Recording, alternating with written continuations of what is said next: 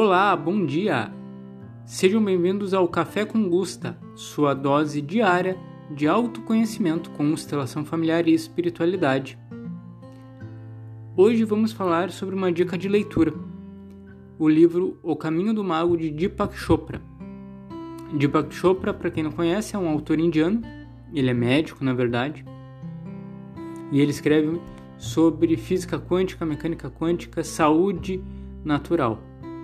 E esse livro, O Caminho do Mago, é um livro um tanto quanto diferente dos outros livros que eu já li dele. E eu já li alguns livros dele. É um autor que eu gosto muito. Ele conta a história do mago Merlin e o rei Arthur. Para um autor oriental, um autor indiano, né, calcar é, ideias sobre espiritualidade nessa relação de mago e rei do, do Ocidente é, é um pouco estranho, mas o livro ele é muito bom e ele traz insights muito legais. Então é uma indicação de leitura, O Caminho do Mago de Deepak Chopra e todos os outros livros dele também. E o que ele traz, e o que eu achei muito interessante nesse livro dele, é a conversa entre conhecimentos, digamos assim. O conhecimento ele está sempre é, espalhado aquelas pessoas que eu particularmente entendo como grandes escritores, como Chopra, Hellinger, Eckhart Tolle, essas autoridades na literatura espiritual, digamos assim, né, na literatura de autoconhecimento ou de autodesenvolvimento, uh, trazem, cada um à sua maneira, uma forma diferente de ver a mesma coisa e de falar a mesma coisa. Numa das partes do livro Caminho do, do Mago, o Chopra fala sobre o amor. E o que ele fala sobre amor é muito parecido com o que o Hellinger, Bert Hellinger, pai da constelação familiar, fala sobre amor. E o amor é a base da constelação familiar. Quem já foi em uma constelação familiar ou quem já participou de alguma palestra minha ou viu algum vídeo meu sabe que eu falo, né? Que o amor ele existe em todo lugar. Nós somos formados a partir do amor. Só que o amor ele precisa ser colocado em uma ordem, que são as ordens do amor. Que o Hellinger trouxe, ele descobriu através da observação. E o que o Chopra fala aqui não é nada muito diferente disso. Né? O Chopra até fala, né? Aquele que procura desesperadamente pelo amor é como um peixe que procura desesperadamente pela água. Ou seja, o amor tem em volta da gente como a água tem em volta do peixe. O que acontece é que nós precisamos ordenar esse amor dentro da gente. E qual é o primeiro referencial de amor que nós precisamos ter internamente? É o auto-amor, o amor próprio. Né? É a autorreferência do amor. Ou a autossuficiência do amor, melhor dizendo. Como que nós conseguimos isso? Pela abordagem da constelação familiar, através da aceitação dos nossos pais, através da aceitação e do tomar a vida daqueles que vieram antes. O Chopra fala, em outras palavras, algo muito parecido. Ele fala que o primeiro passo para o amor é aceitar tudo o que é, sem julgamentos e sem distinções, especialmente aquilo que há dentro da gente, porque aquilo que há dentro é apenas um espelho do que há fora.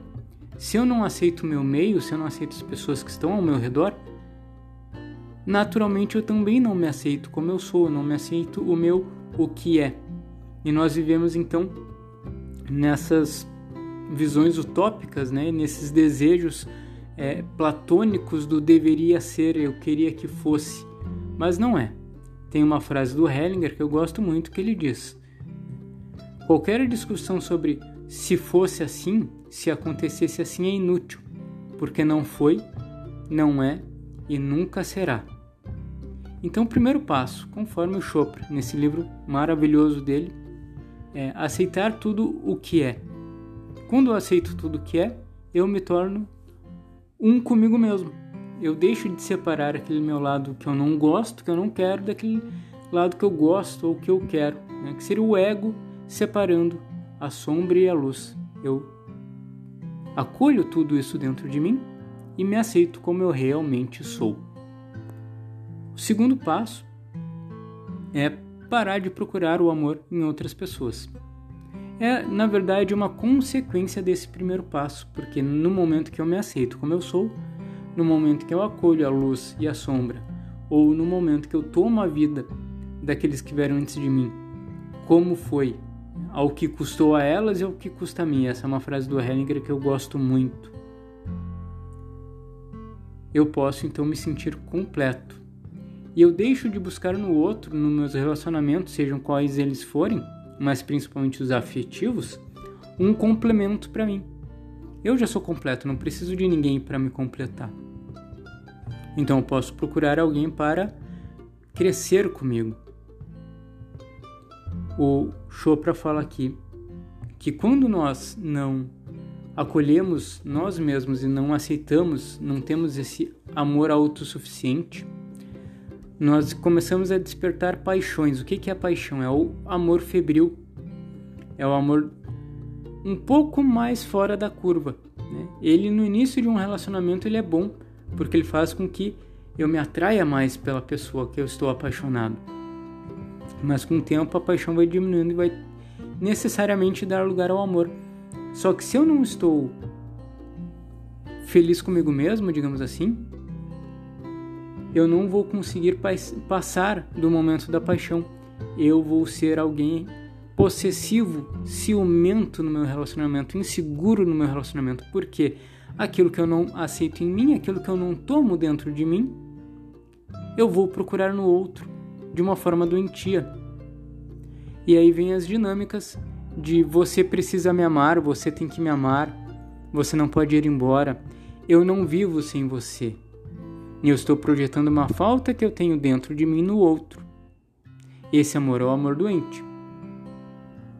É o amor idealista. Outra face desse amor doente ou idealista é aquele amor que quer mudar o outro. Ah, eu amo você, mas se você fosse diferente, se você parasse de jogar bola com seus amigos, se você não visse tanta novela, se você parasse de ler e olhasse mais para mim, se você não estudasse tanto, se você não trabalhasse tanto, se você, se você. Na verdade, não estou olhando o outro como ele é. Eu estou projetando uma idealização que eu gostaria que ele fosse assim, mas ele nunca será. Voltando àquela frase do Hellinger, né? Ah, eu gostaria que ele ou ela fosse assim. Não foi, não é e nunca será. Então a dica de hoje é Autoamor. Amor autossuficiente. Como que eu faço isso? Pela perspectiva sistêmica, aceitando tudo que veio antes de mim, tomando a força dos meus pais, que são o portal da vida, e aceitando todos ao meu redor, todas as situações, como é, pois, fora isso, é apenas uma projeção infantil, utópica e surreal que eu tenho. Espero que tenham gostado, espero que tenha agregado e eu desejo tudo de bom para vocês. Um bom dia e até amanhã.